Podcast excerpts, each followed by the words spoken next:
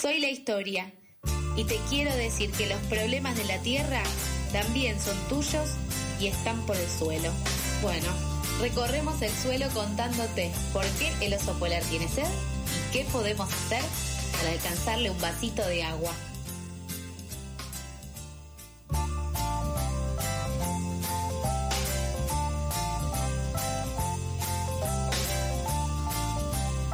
Bueno, muchos acomodos, 46 minutos pasan de las 8 de la mañana, ya le damos la bienvenida a nuestro segundo qué hombre del día, ¿no? Así Y los se- estamos presentando Y se hoy. puso anteojos de qué hombre. ¡Wow! Clark Kent, es Clark, Clark Kent. Kent. Es Clark Kent. Pero del medio ambiente. Claro, Clark Kent del medio ambiente o el ambiente, capitán del ambiente. ambiente, Del ambiente, les pido ¿Cómo se llamaba ese superhéroe? Vos, superhéroe. ¿Cuál? El Wally es el ecologista. El ecologista, el verde. Había. Linterna. El avispón linterna verde. verde. No, era- no, lo voy a googlear. El Mijael Kaufman, verde. buen día, ¿cómo te va? ¿Cómo es que les va? Bien, ¿vos? Mientras mi hija se acomoda, yo- Eh, movida. yo creo que lo que Sí. tenés que hacer es la computadora en un lado y el vos estás en radio, así En que tratá de ponerte el, celu- el celular, no, el micrófono más cerca. Estamos bien, estamos bien. Bueno, estamos activos, estamos se acerca, básicamente tiene que hacer UPA en la mesa para hablar, pero bueno, está bien, acércate más el micrófono y vas a estar eh, mejor. Mijael, por el suelo, ¿qué está pasando? ¿Qué está pasando con el mundo? ¿Qué está pasando por el suelo? Complicado. Debo Bien. admitirle, fue una mañana movida, preparando algunas cuestiones de la columna. No sé si vieron las imágenes de los incendios. Sí, pero qué buen blindaje, ¿no es cierto? ¿Por qué tanto blindaje? Porque vi Potrero de los Funes completamente prendido fuego y no salió en ningún medio. ¿Por qué no sale? Porque, Mm, uh, qué buena pregunta. ¿Por qué no porque sale? tenemos un gran ministro de Ambiente y Desarrollo Sostenible, Sustentable. ¿Vos gr- que es Juan Cabandiel que evita que esto salga? Yo creo que son los principales poderes políticos. No sé si solo Juan Cabandier. ¿Por qué no quieren que esto salga? Y porque, eh, eh, no sé, les pegará mal en el greenwashing. Y Con la campaña. Igual a nadie le importa. Ni por bien ni por decir, mal. No entiendo por qué. Sí, eh, dos cosas. Lo hablábamos en, en otra de tus columnas, Mija, que definitivamente la cuestión ambiental ha sido escasa, por no decir nula en las elecciones. Y también supongo que si no lo hablan es porque les resta la imagen que ya tienen deteriorada. Yo creo que el tema de incendios no garpa. Digo, Claro. Eh, ese es el primer puntapié. A mí personalmente me ponen muy tristes los incendios. Me, es como que me conmueve mucho el tema del fuego. Eh, y sobre todo veía algunos relatos y escuchaba gente que perdió sus casas, que tuvo que salir evacuada Claro. y largo etcétera de ejemplos que lamentablemente van a ser cada vez más recurrentes. A mí lo que no me deja de llamar la atención es cómo la problemática en torno a los incendios no es un vox populi en la discusión política. Claro, no se mete No se otra cosa. No se habla. O sea, hay gente que está sin casas porque se le prendió fuego, porque no son, aparte los fuegos no son intencionales, o sí. O sí, ahí, ojo, hojaldre. No, claro, es que es lo que, lo que digo. eh, esa intencionalidad o no del fuego, como una cuestión natural. eh, entonces por eso se habla, no se habla, no se lo tiene en cuenta. Yo creo que también porque implica hablar de cambio climático. Y hablar de cambio climático, como estamos viendo y conversando cada miércoles acá, no es algo que quieran hacer hoy las primeras líneas de la dirigencia política. Digo, hay que entender que los incendios que están pasando en Córdoba y en San Luis, pero también en Grecia, Claro. que si quieren googlear mientras nos están escuchando o mientras escuchen este recorte, las Sí. imágenes de Grecia son realmente devastadoras. Digo, gente que murió y se la encontró carbonizada. Digo, Claro. a ese nivel estamos hablando, Grecia pidiendo socorro y auxilio en toda Europa porque no dan abasto de hacer frente a los focos. Y esos focos tienen que ver con cada vez todo más seco, ese cada vez todo más seco lo venimos hablando, es una de las consecuencias de la crisis climática, también altas temperaturas, lo venimos hablando, los niveles que se llegó en Europa en este Claro. verano, que inevitablemente, y como siempre decimos, la cosa no va a mejorar, sino que va a empeorar. Eh, en cierto punto pienso que si decimos cambio climático, quizás es algo intangible, con comillas, pero que después se hace tangible en estas cuestiones, en inundaciones, Claro. en incendios, eh, porque a la vez, el otro día que llovió fuerte eh, y parejo, eh, todos pensamos y tuvimos nuestra, nuestra, nuestros word flashback de... eh, re- no solo recordar eh, Sí. la situación en La Plata, mismo porque La Plata se volvió a inundar, pero sino también, no sé, yo recuerdo eh, de cuando era más chica, eh, Junín queda cerca de Santa Fe y entonces toda esa zona tiene muchos ríos y demás, hubo una gran inundación en Santa Fe, después hubo una gran inundación en Junín, abrir la puerta de mi casa y pasaba el agua, digamos, o sea, era como una situación muy desesperante. Claro. Y entonces es como que ahí eh, decís, bueno, la- lo intangible de lo, de lo súper tangible, ¿no? Como, ¿por qué no, por qué no garpa? Eh, ¿Qué debería garpar? No garpa hablar de seguridad, no, no garpa hablar de cambio climático, no garpa hablar de economía. Al final estamos hablando de qué. De nada. Exacto. Yo creo que lo interesante o, o el desafío mayor, y ya que estamos aquí en una radio, es cómo se comunican estas cuestiones para tratar de bajarlo un poco más al llano que cuando hablamos de cambio climático hablamos de esto. Hablamos de incendios, hablamos de la sequía histórica a la cual se le inyectó 12 mil millones de dólares desde el Estado Nacional para hacer frente a esa sequía histórica, que cada vez va a ser más recurrente. Digo, no hace falta que seas ambientalista y quieras ir a abrazar árboles en cada cuadra para decir, che, esto está pasando y la cosa va a empeorar. Entonces, creo que el desafío comunicacional tiene que ver también en parte con cómo hacemos pedagogía. En un contexto en el que claramente hacer pedagogía creo que es una de las causas más nobles, sobre todo porque cuanto antes atajemos este tipo de temáticas y problemáticas, menores serán las consecuencias. Consecuencias va a haber, costos va a haber, y a la larga torta de plata va a haber que poner. Claro. El punto es ¿Tarde o temprano? Tarde o temprano va a haber que hacerlo. Sí, sí. Ojalá que más temprano que tarde, para que sea menos el dinero, porque de por sí estamos con los números en rojo, y también porque lo más importante quizá, la gente se tiene que evacuar de sus casas, la gente pierde sus proyectos de vida, gente que muere, digo, etcétera, etcétera, lamentablemente, y pareciera una película y un déjà vu constante, año a año hablar de incendios. Los Claro. incendios ahora están en la provincia de Santa de San Luis y de Córdoba. Exactamente. En el sur todavía no, Todavía no.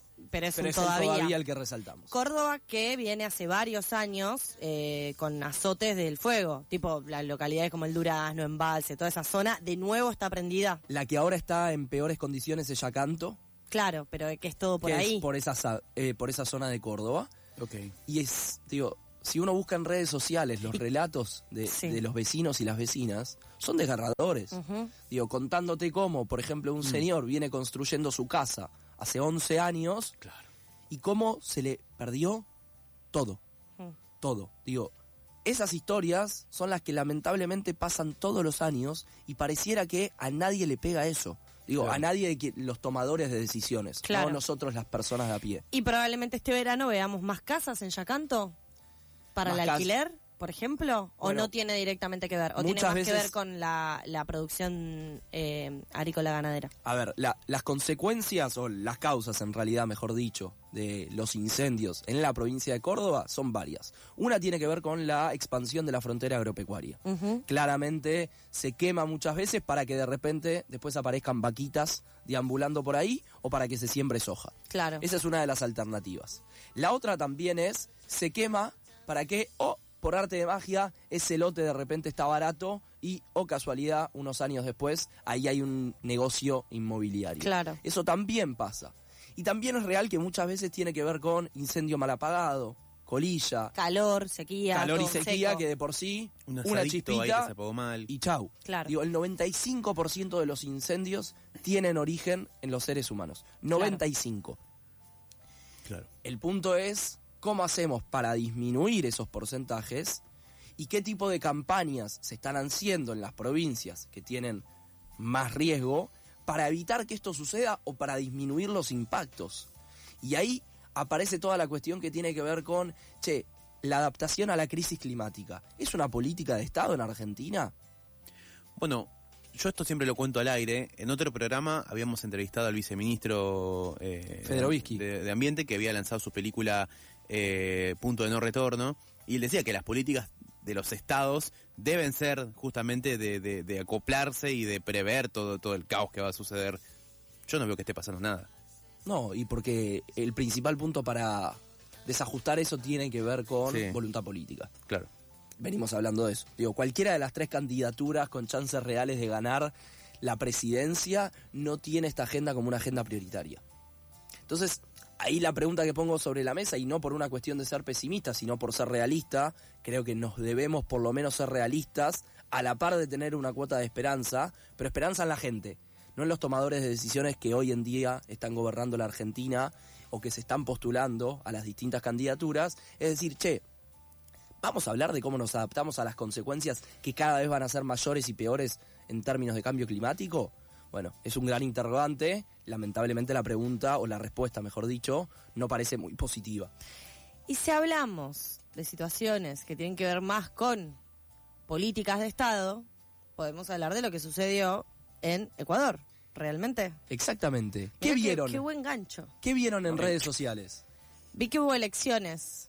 Hubo elecciones presidenciales en Vi un que, contexto ah, pará, vi que, complicado. claro, hay un contexto complicado. eh, creo que asesinaron a un Sí, candidato a, presidente. A un candidato a presidente. Y eh, fueron a votar en un nivel de tortugas, o sea, como con casco, con muchos milicos, Sí. con mucha, eh, como una protección física literal, yendo a votar y a ejercer el derecho democrático, un contexto rarísimo, digamos, ¿no? Los principales candidatos escoltados por los milicos, Sí. rarísimo.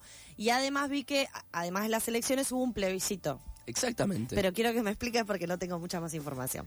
Yasuni, hace muchos años, organizaciones, gente de a pie, comunidades indígenas, vienen exigiendo que haya un plebiscito para decidir si en pleno corazón de la Amazonía ecuatoriana se sigue extrayendo petróleo. Una de las patas fuertes, dicen muchos, de la economía ecuatoriana. la- la- el plano, la foto histórica, por así decir, de Correa con la mano empetrolada, con la mano negra de Chevron, Exactamente. Claro. está conectado con eso. Exactamente. Porque Chevron ha tenido mucho que hacer. Derrames. Ha tenido muchos derrames. Claro, tenido- no, pero digo, eh, Chevron eh, tiene mucha historia en Ecuador. Tiene mucha historia. Sí, en sí, Ecuador. Ujú. Eh, lo todo, todo, sí, sí, Sí, sí, sí, Sí, sí. La consulta era si dejar el petróleo bajo tierra o si extraerlo. Mm. ¿Qué fue lo que sucedió? 59% de la población que fue a votar dijo sí a frenar la explotación de petróleo. Lo dejemos ahí. de la- que lo dejemos ahí Bien. por todos los impactos que tiene. Hay comunidades que están, digamos, lejos de las poblaciones urbanas y pretenden seguir estándolo. Es un ecosistema sumamente valioso en términos de biodiversidad. Entonces también los impactos o los potenciales impactos en caso de derrames u otras situaciones ya de por sí genera impactos a veces irreversibles que no se solucionan simplemente inyectando dinero. Y la población dijo, che, hasta acá. Claro. ¿Qué es lo que sucede ahora? En el plazo de un año tienen que levantar campamento, hablando bien en criollo para que se entienda. Lo que están diciendo desde el sector petrolero ecuatoriano es, che, en un año no llegamos. Y a la vez aparecen de se me vuelta. recomplica. Se me complica, maestro, no llego, Sí, no me no dan los tiempos. Y también ahora empezaron a salir con los números de lo que cuesta el levantar campamento, a la par de decir, che, nosotros en su momento pusimos dos mil millones de dólares para instalar todo esto. Que me la devuelvan. Ahora tenemos que poner 500 millones de dólares para levantar campamento. ¿Estamos seguros de que queremos esto? Bueno, Uh, de acá a un año se tiene que levantar toda la estructura. Habrá que ver. Va a ser una imagen poderosa. Claro. Digo, la gente diciéndole a una petrolera, hasta acá maestro, y de acá te vas. Y ganó el correísmo. Ganó el correísmo en términos de, ahora tenemos que ir a lo que sería las generales, Sí. Eh, con otro candidato joven enfrente. Hay que ver qué sucede. Ecuador con un contexto complicado. mucha violencia. Mucha violencia. El año pasado Sí. se discutía la, la tenencia de armas. Complejo, mija. complejo y sobre todo cómo aparece el narcotráfico, cómo eso se cruza con muchos de los conflictos socioambientales, que es lo que pasa en países como México, es lo que pasa en países como Ecuador, como Colombia. Es un tema para seguir de cerca y sobre todo no creer que en Argentina solamente pasan problemas. Pasan en toda la región, estamos mal, pero no estamos tan mal. Gracias, mija, por esta columna de Por el Suelo. Nos vamos.